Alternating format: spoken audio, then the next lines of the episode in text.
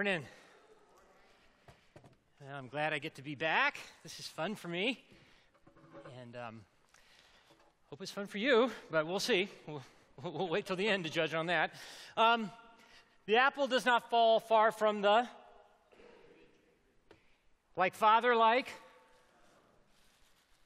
All right, here's the verse that's been messing with me for about six months.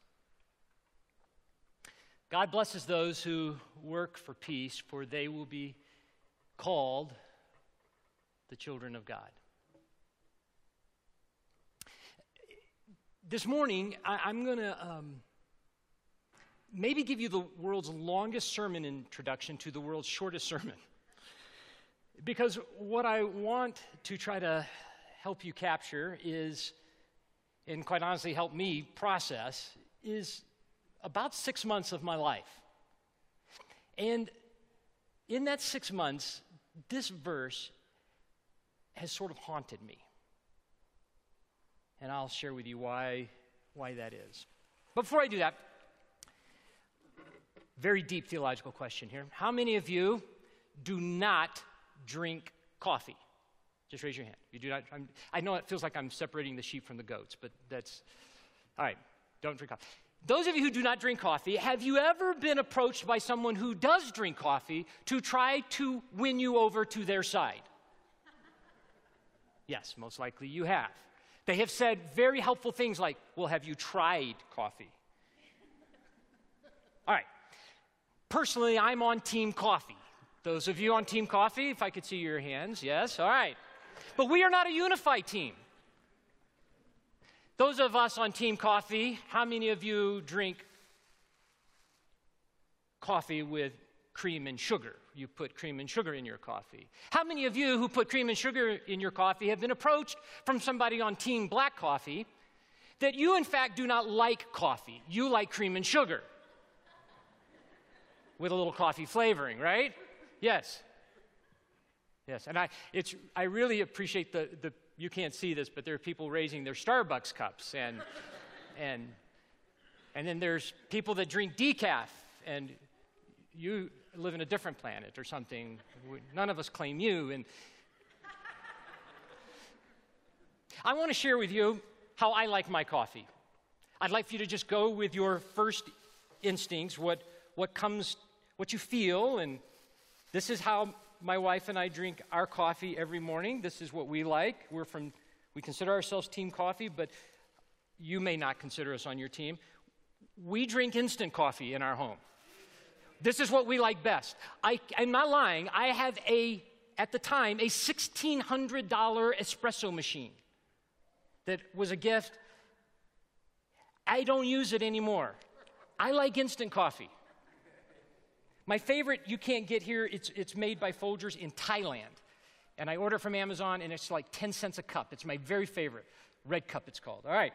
And in my instant coffee, this is what I really, really like best. I do not like, I do not like milk stuff. I mean, that's what we, I'll use it if I have to. I like the chemicals I find in this, is my favorite part. It's hydrogenated oil and other things. And then I like two Splenda. I like that. So, how do you feel about that, right? Yeah? Yeah. All right. There we go. So, that feeling you just had is what we're going to talk about. Because coffee is easy, but it's weird. Isn't it weird how you have almost like a visceral response to somebody who, you didn't say it this way, but I'm going to say it for you, for somebody who drinks coffee wrong. Like, that's what you're thinking. I'm drinking it wrong. That's not the right way to do it. At least for some of you. And those of you that are tea drinkers at this moment, you feel superior to all of us because you're above the fray. But just, just think about all, just think about, I, I could drop in almost any topic. I, I could say national health care, Obamacare. I could say Republican. I could say Tea Party. I, I could say snowboarding versus skiing. And if I could just have a few minutes to go through the list, I would get to some topic that at some point you have been in a conversation and you have felt your chest tighten as you talked about it. You didn't know where it came from, you weren't expecting, but all of a sudden you felt like your blood pressure rate, that thing, that thing, that feeling. That's sort of been my journey these last six months. Right before Thanksgiving, I was at the Denver Faith and Justice Conference. And while I was there, it was the um, Ferguson. The whole Ferguson thing was, had, had just blown up. Michael Brown had been killed. And while I was there, and I had been watching the, the news, and, and you know, I, I will confess, I wasn't that affected. Seemed kind of simple to me. Somebody breaks the law. It is, I mean, thing, you know, it's tragic, it's horrible, but I, I just couldn't get my head around all the animation and all the energy going to this. And then I went to this conference, and I, I listened to a couple of my friends of color, some African American brothers and sisters speaking. And it was, it was like we were from two different planets. It was like their, their experience was, it felt to me like 180 degrees from my experience. I could not understand the, the, the depth of their lament and passion. And a couple days later, a friend said that there was going to be a, a group getting together, small group called the Denver Freedom Riders. And we were going to go, they were going to go to Ferguson, and they had, they had room on the bus. in what I want to go? And I don't know what, I, I thought, you know, I've got to understand this because I don't understand this. And I, I trust my brothers and sisters that I was hearing, and, and I know they're good people, and I couldn't understand why we had different stories. So I said I would go. I, I, let me, I'll share. So this picture here, I think so when I got there, I, I, we left, it's about, I can't remember how, it took us forever to get there. We immediately went there, got there about pretty late at night, about 11 o'clock at night. And just to help you orient, the, uh, the, the, the non indictment was announced, I believe, on a Monday. So I believe this picture might be from like a Thursday night.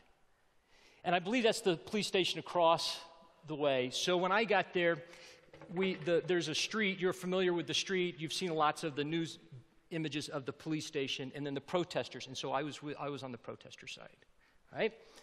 Um, that is not me with the clergy orange vest, which looks like shoot me to me. But all right, go ahead. Next sign. All right. All right, go ahead. So we, over this trip, that is one of my photographs. The first one actually wasn't one of my photographs. That's uh, the Michael Brown Memorial Site. Help you orient to that a little bit. This is the uh, this is the last night I was there. This is Sunday night on a, on a protest march. There'd been another killing on that Saturday. Do, you, do we have the video? Do you have that little video?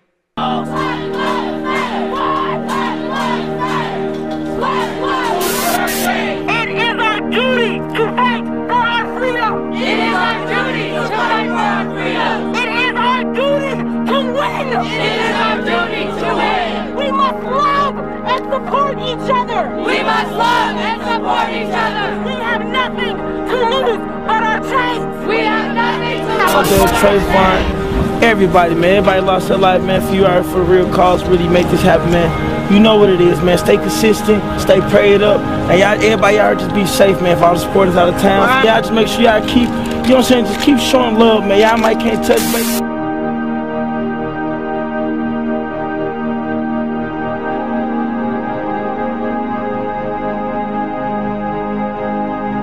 It's, uh, it's deeply contemplative in a strange way. In a loud place like this, a lot of stuff happens deep in your soul. And I think a lot will happen as I get away from it and have to sort of live with the feelings. There's a lot of new feelings, things I'm not familiar with. Yeah, I'm a person of uh, privilege, and you don't realize that until you're with people who have never had the kinds of privilege I've had. So things that I've been totally unaware of. What it's like to be afraid constantly.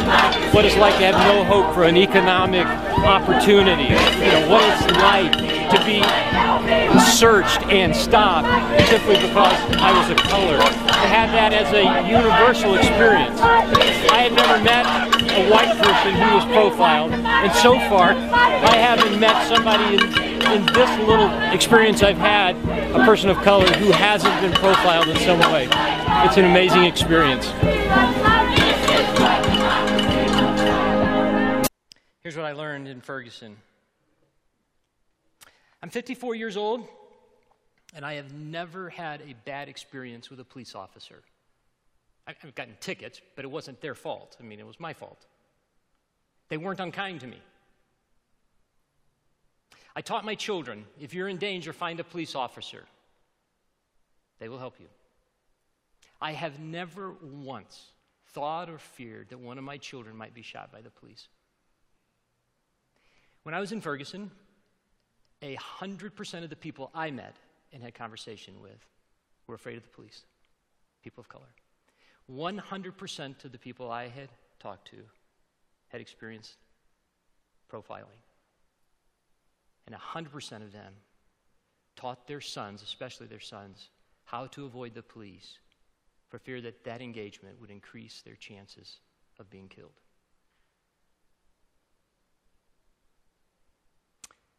A completely different story than my story.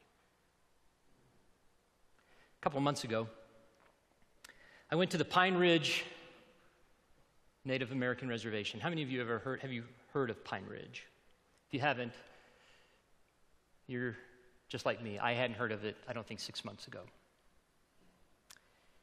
To give you an idea of what Pine Ridge is like, I'm going to share some statistics and some pictures. This picture is actually kind of telling.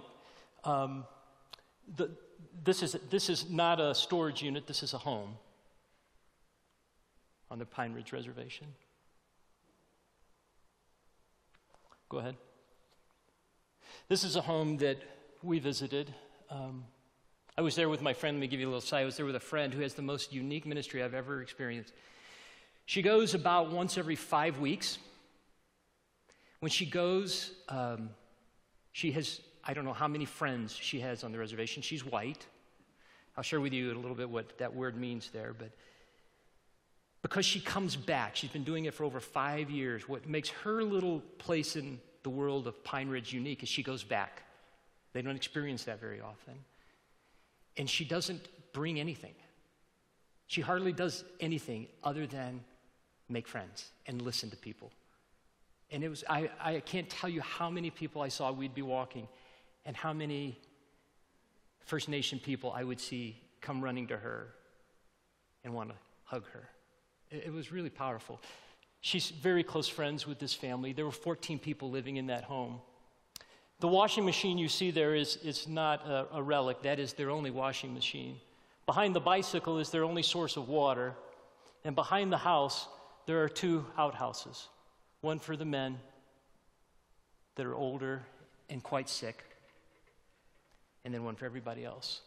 And the outhouses are almost right next to the house. We wouldn't, we wouldn't be building it like that. Go ahead. This will help you get to know Pine Ridge a little bit. Alcoholism rate is estimated as high as 80%. One in four infants have fetal alcohol. Suicide rate is more than twice the national rate, but the teen suicide rate is four times that national rate. But in the last several months, that has increased dramatically. Infant mortality is three times the national. Life expectancy is the lowest in the United States. It is 47 for a male, it is 52 for a woman. Unemployment 80 to 90 percent. You see the income of 4,000, eight times the United States rate of diabetes. If you notice in that very, remember the first picture you saw, the woman without her leg?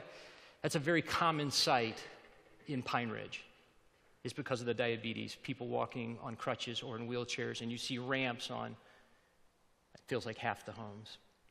Cervical cancer, heart disease, tuberculosis. But here's the worst one.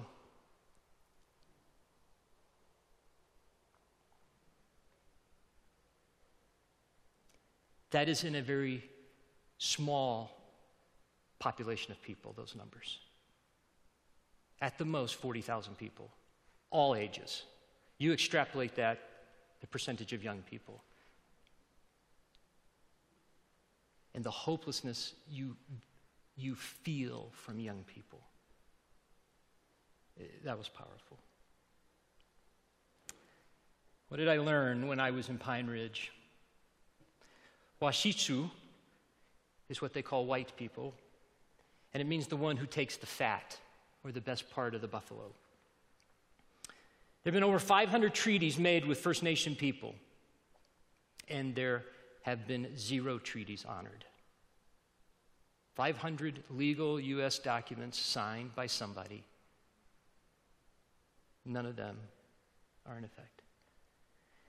Amidst an epidemic of diabetes, I went to the only grocery store in Pine Ridge that serves, I don't know, I'm making up, but it's got to be thousands because I didn't see any other grocery stores for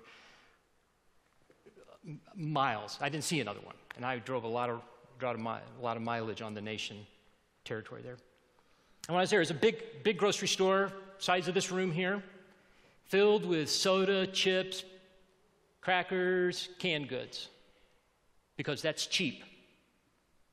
There was, an, there was a, a um, produce section servicing thousands of people that was, I don't believe, as long as this banister here. And in that, there were, I saw some apples, I saw some iceberg lettuce, I saw a head of cauliflower that was $7 and two heads of broccoli that were 450 each.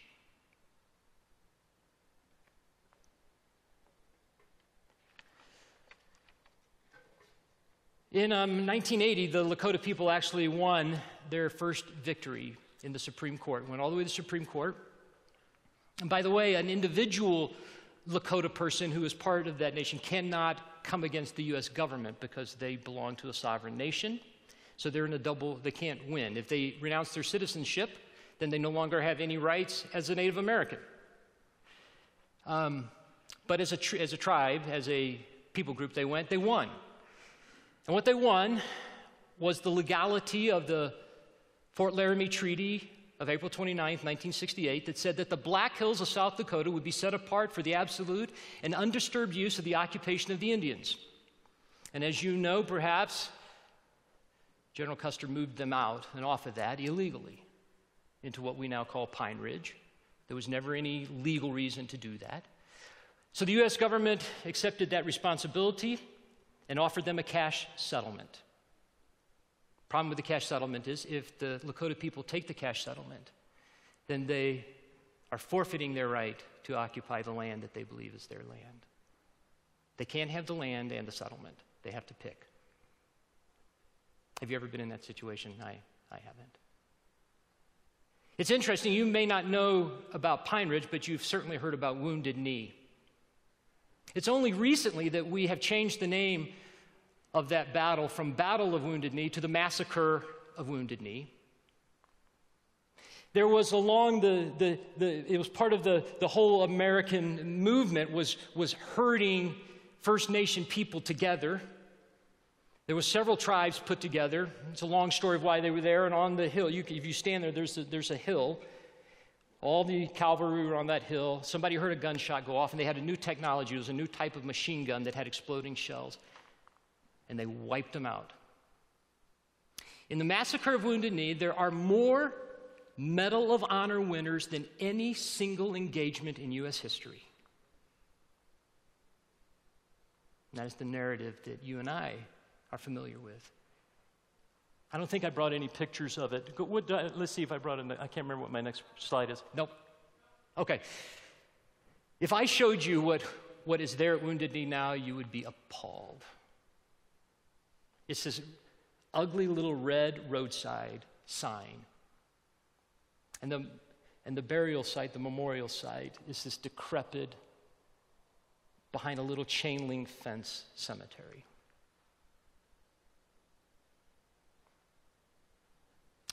Tuesday, I got back from a trip to Israel, Palestine. I'll never again just say Israel. I'll try as best I can to always remember that, as at least the UN would see it, it's Israel Palestine. That's the picture maybe you're familiar with if you've seen postcards from the Holy Land. That's looking back. I, I'm pretty close to the Garden of Gethsemane, I would guess there, or Mount of Olives, somewhere in that area, looking, I think, I guess I'm looking west, right, towards the city. Let's go through a couple of these slides. I'll show you what I experienced.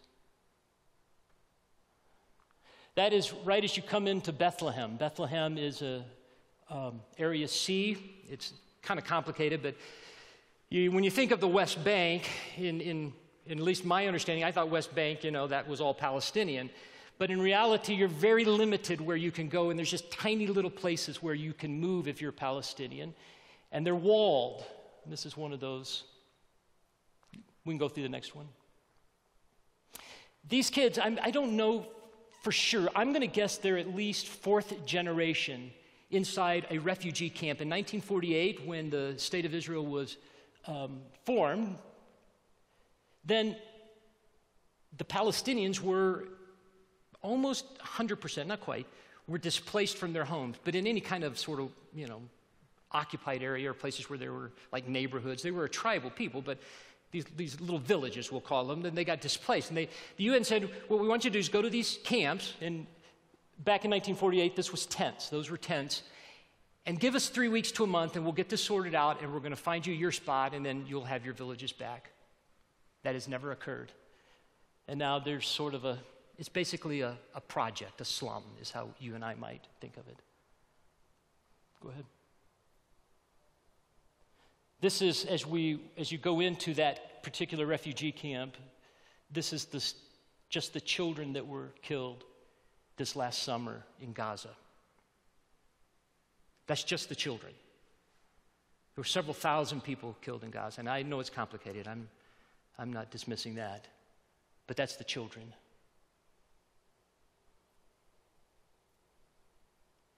And here's the interesting last picture 1947, start with that. 1947, that is the UN plan for Israel Palestine.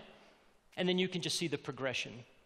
In the last picture, what's happened to the West Bank, the reason that green area has gotten smaller, so green is Palestinian control. And the reason that has gotten smaller is because of the settlements. So within what is, in theory, exclusively Palestinian territory, there are Israeli settlements. Think of Highlands Ranch, but maybe a couple of notches higher socioeconomically. And think of a fence around these Highlands ranches. One of the settlements is 65,000 people and it's growing, and what they're doing is they're expanding the settlements. The settlement I went to, met with a gentleman, was about 45,000, and it's a beautiful, beautiful neighborhood. There's a private road walled or fenced on either side with unbelievable high tech security. No Palestinian can be on that road, that's illegal. That gives them access in and out. If you're Palestinian, you try to move around, there's checkpoint after checkpoint after checkpoint, which is run by, this, by the Israelis. When I was there, what did I discover? I discovered that the minimum wage for Palestinian is about a third of that for an Israeli. Unemployment is 27%, unless you're in West Jerusalem, which is 80%. In Israel, unemployment is 6%. It's very, very difficult for a Palestinian to move around. You may not know this. Do you know it's illegal for a Palestinian or an Arab of any kind to fly in and out of Tel Aviv? They have to cross the border and go to Jordan. Some days, a friend said, it took them eight to nine hours. I went, I crossed the border into Jordan on a day that was nothing happening. Nothing. It was easy. It took us two hours. Water in all of the West Bank is supplied by the Israelis. The gentleman that I met that was a very gracious, upper level um, person in the Israeli world and Zionist world said that all water is shared equally. What I noticed was that every Palestinian home I saw had a, had a water tank on top. I asked my friend about that. He said, Oh, because the water gets shut off all the time. We never know. I did not see one water tank on an Israeli home. You may not know this, but 8% of Palestinians would also identify as Christian. All right, take a deep breath.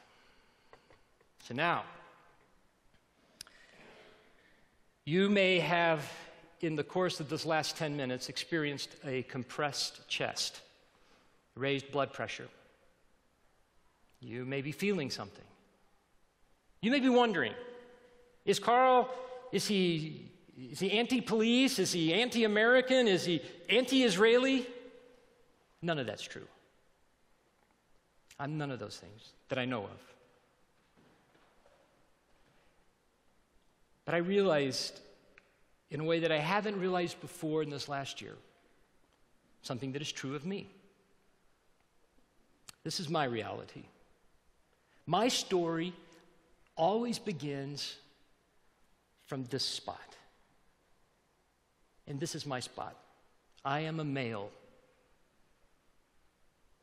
Across the world, I already have an advantage just because I was born male. Statistically, in every way you can think of, I got a little leg up. I am white. And in the country into which I was born, that has given me a distinct advantage. I am middle class.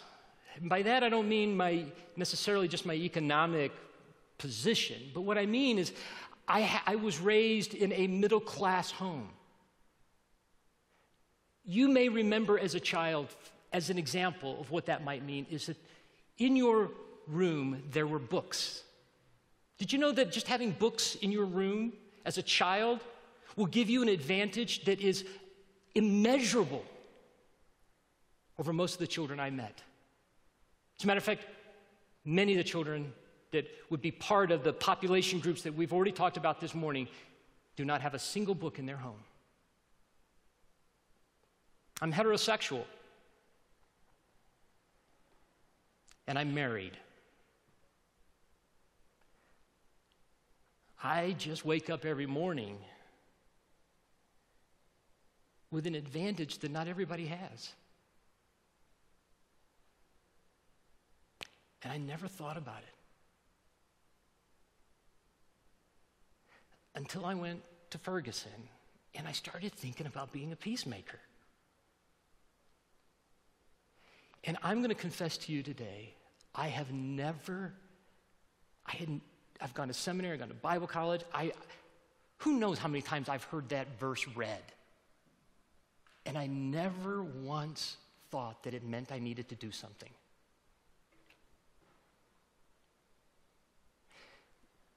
They will be called the children of God. I'll give you a fun little experiment. If you, if you feel courageous and you got the time, go down to Metro and look for a group of college kids hanging out drinking coffee or tea. Do not talk about coffee or tea, different topic. And ask them this question When you hear the word Christian, what do you think of? What do you think their response will be? Yeah, your guess is right. Judgmental, anti fill in the blank, hypocritical comes to mind. Now, I, I, I, know, maybe you already think, well, that's media spin and all that. Maybe it is. I don't know. But I know those of us that want to act like our dad. that want to be called children of God. I've got to start thinking about peacemaking. So I'm going to share with you now my short little sermon on what I've learned about peacemaking. Please understand, I'm six months into this. I'm just barely learning. I'm not telling you what you ought to do. I'm not giving, I'm really not saying this is all there is to it by any stretch. So far, I think I've grasped two little lessons. I hope it's because I heard the Spirit whisper to me these lessons, but I could be wrong about that also. Lesson one in peacemaking or wanting to act like dad. You cannot bring peace to a conflict you do not care about. I was going to say to a conflict that you don't know about, but quite honestly, I did know about this stuff. I just didn't really care. I mean, I'd heard about it. I mean, I knew about Native Americans, and I knew it was kind of, they kind of got a bad deal. I knew pretty much every person, every African American on this soil, somewhere in the last couple, 300 years or so, somebody brought them here against their will and made them work for free. I mean, I thought, just a little side note, I thought I was a very sympathetic person, especially to the issue of racism. I grew up in Alabama in the 60s. I remember in my third grade history class hearing from my teacher about the benevolent slave owner and how the, the Yankees don't tell that story about the good slave owners. So we heard about good slave owners. I'm sure there were some, but nobody asked the slaves how good they were.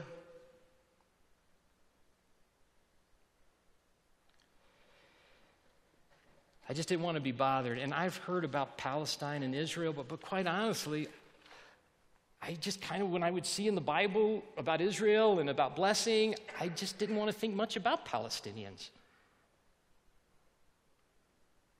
Now you're going to want to, you're going to want to write this down. This is like some heavy truth right here. Okay, this will, this will help. This is so deep. You probably never heard this. Ignoring a conflict will never help resolve a conflict. Ooh. Could start a cult with depth like that, huh? So that's where my peacemaking began. Was I had to come to grips with why was I ignoring something? What was I afraid of? You know what I was afraid of? My chest getting tight and my story getting all mixed in. My yeah buts. I'm, I, am i am i am watching the rioters. Yeah, but look what they're doing. I don't know who said it. But the last, in quote, the last act of the oppressor is to remove their hands from the oppressed and then scream, My God, look what they're doing to themselves.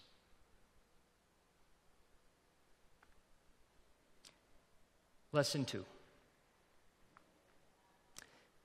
Peacemaking begins with listening. Listening is not preparing my rebuttal while the other person is talking. Most of my life, I have never really listened. What I've done, as you were talking about why you like black coffee, is I was thinking about the reasons I like powdered creamer. And that's all I could think about.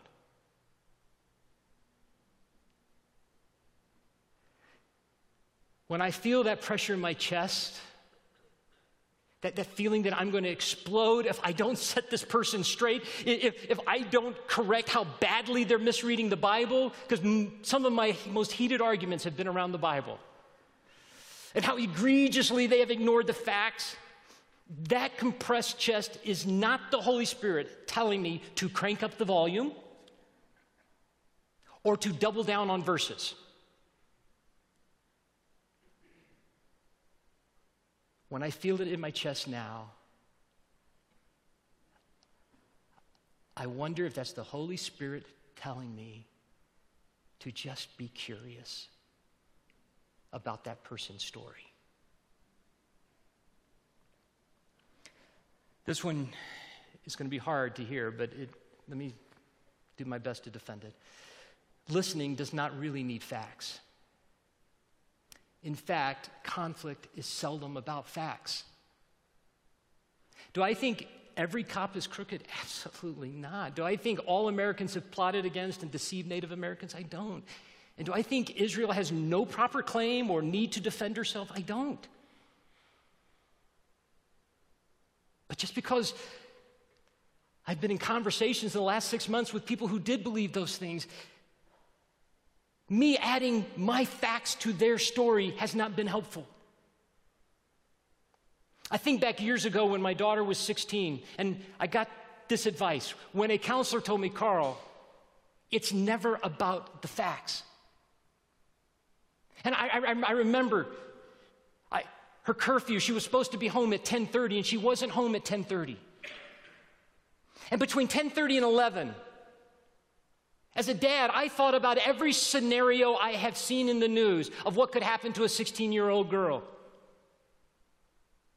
And, and, and, each minute that clicks off and she's not home, my anxiety is cranking up and my fear for her life and, and how, how, how much I love her and how I'm worried about her. And she walks in the door at 11 and I just want to kill her.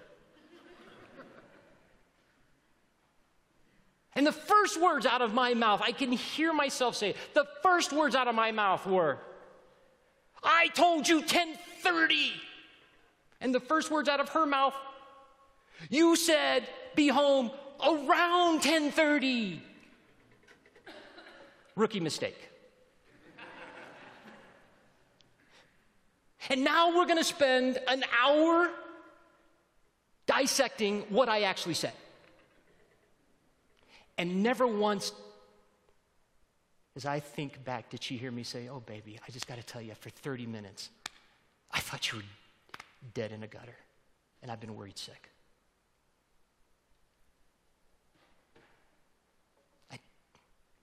I didn't really communicate that piece because I was so busy fixing that I did not, in fact, say around with my impeccable memory.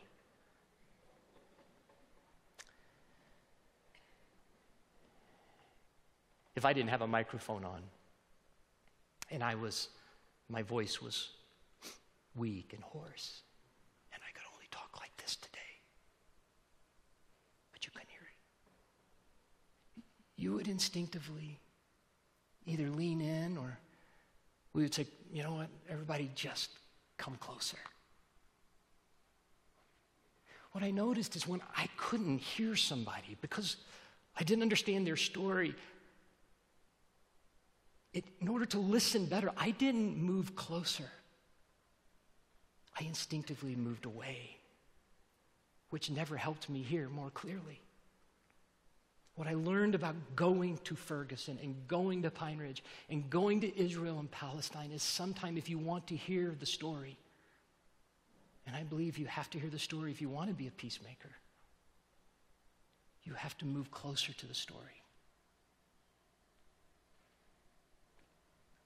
I love, I love in my imagination playing with the idea that my entire faith is built on God, as Eugene Peterson says, moving into my neighborhood. That God moved closer to me, that He stepped towards me. This idea of what we call the incarnation, that God took on human body, it, it, it's everything to us. Without that, we don't have a faith. We could have a great religion, but we don't have what we get to have.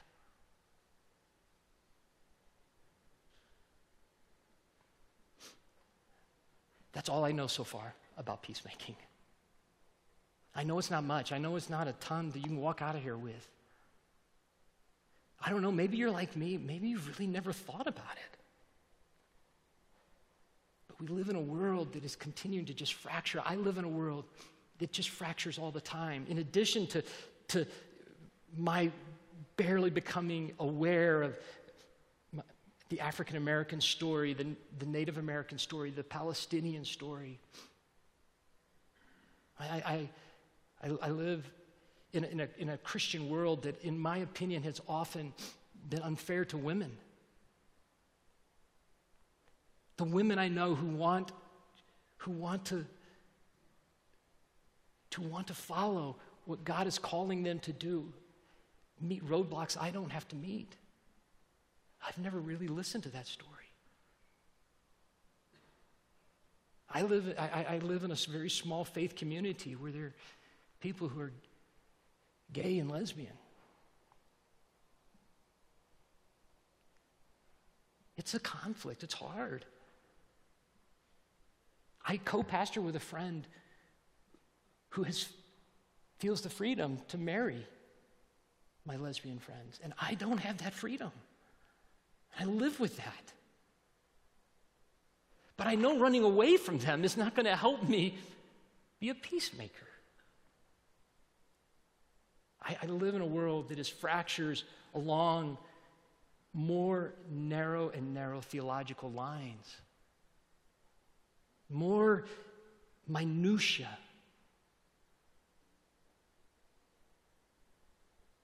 And I want to be a peacemaker. So I want to hear, I want to practice listening. I want to practice moving closer. I want to I want to quit ignoring it. I've got one last question for you. And that is as I've been having this conversation today, what's been hard for you? Can you think back over the last 30 minutes, a moment when you felt your chest compress?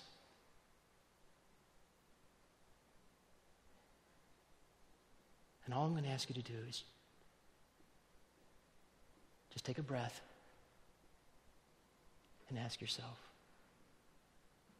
what am I afraid of?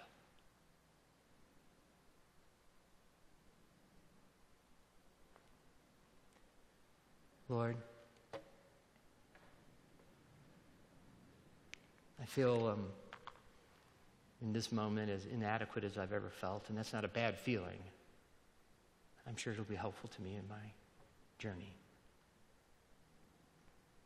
But you know how much I like having answers, and you know how much I love things wrapped up neatly. And I just don't feel that with this issue. I got all this energy and passion, and I think it's from you. And I just feel like such a baby. Lord, all alone, I feel a little foolish and ashamed, even. But I'm really grateful. I'm going to I'm going to hang on to that you're not shaming me, but you're always inviting me. You're always calling me to life. You're always calling me to freedom. That you have set me free. And I pray for my friends here in this community that I love. I pray that of all the wonderful things they do, that to that list would be added, that the people of the sanctuary would be known as the children of God who make peace where they go. Amen.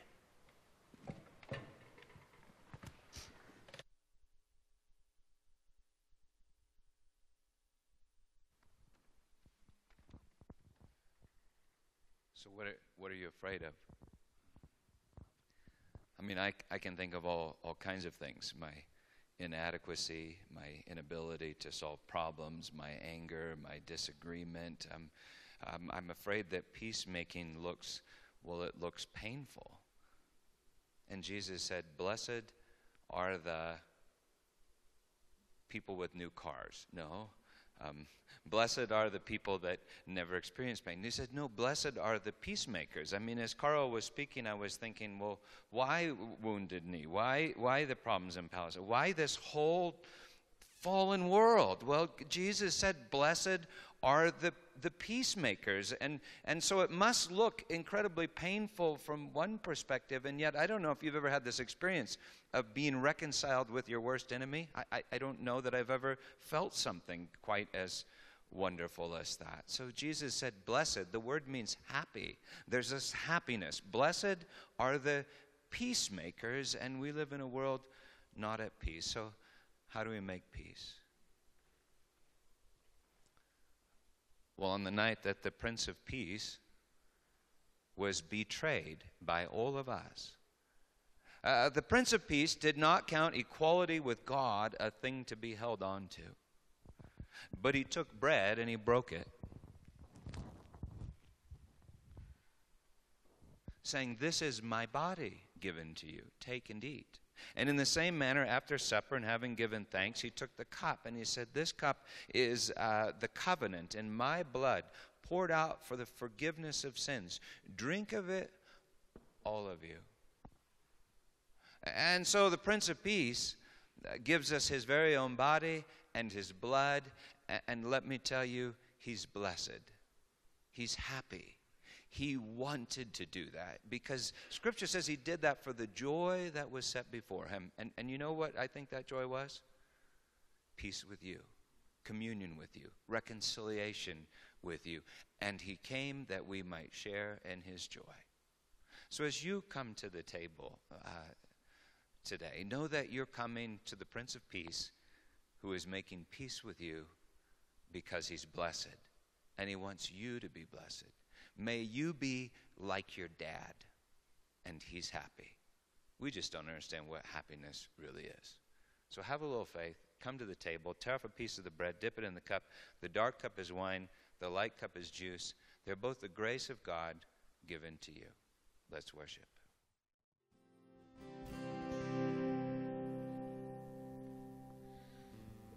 And so you may never get the opportunity to go to Jerusalem. You may never have been to Ferguson or Pine Ridge Indian Reservation. But I bet there are people in your life that you're not at peace with, right? Maybe it's your kids, maybe it's your parents, maybe it's your husband, maybe it's your wife. Well, may you um, believe what, what God has just done. Because do, do you see what just happened? Um, you came up here with, with your neighborhood, all your junk, and, and he moved in. You took his broken body and his shed blood, and, and he moved into your neighborhood. And so may you be like your Father in heaven and move into your neighbor's neighborhood, even your, your enemy. And, and you're not moving in with nothing. You're moving in with the very power of God, the very power that creates all things and makes all things good. You're moving in with the power of the slaughtered lamb, his body broken and his blood shed. And that can be painful at times, but it's blessed, eternally blessed, eternally happy.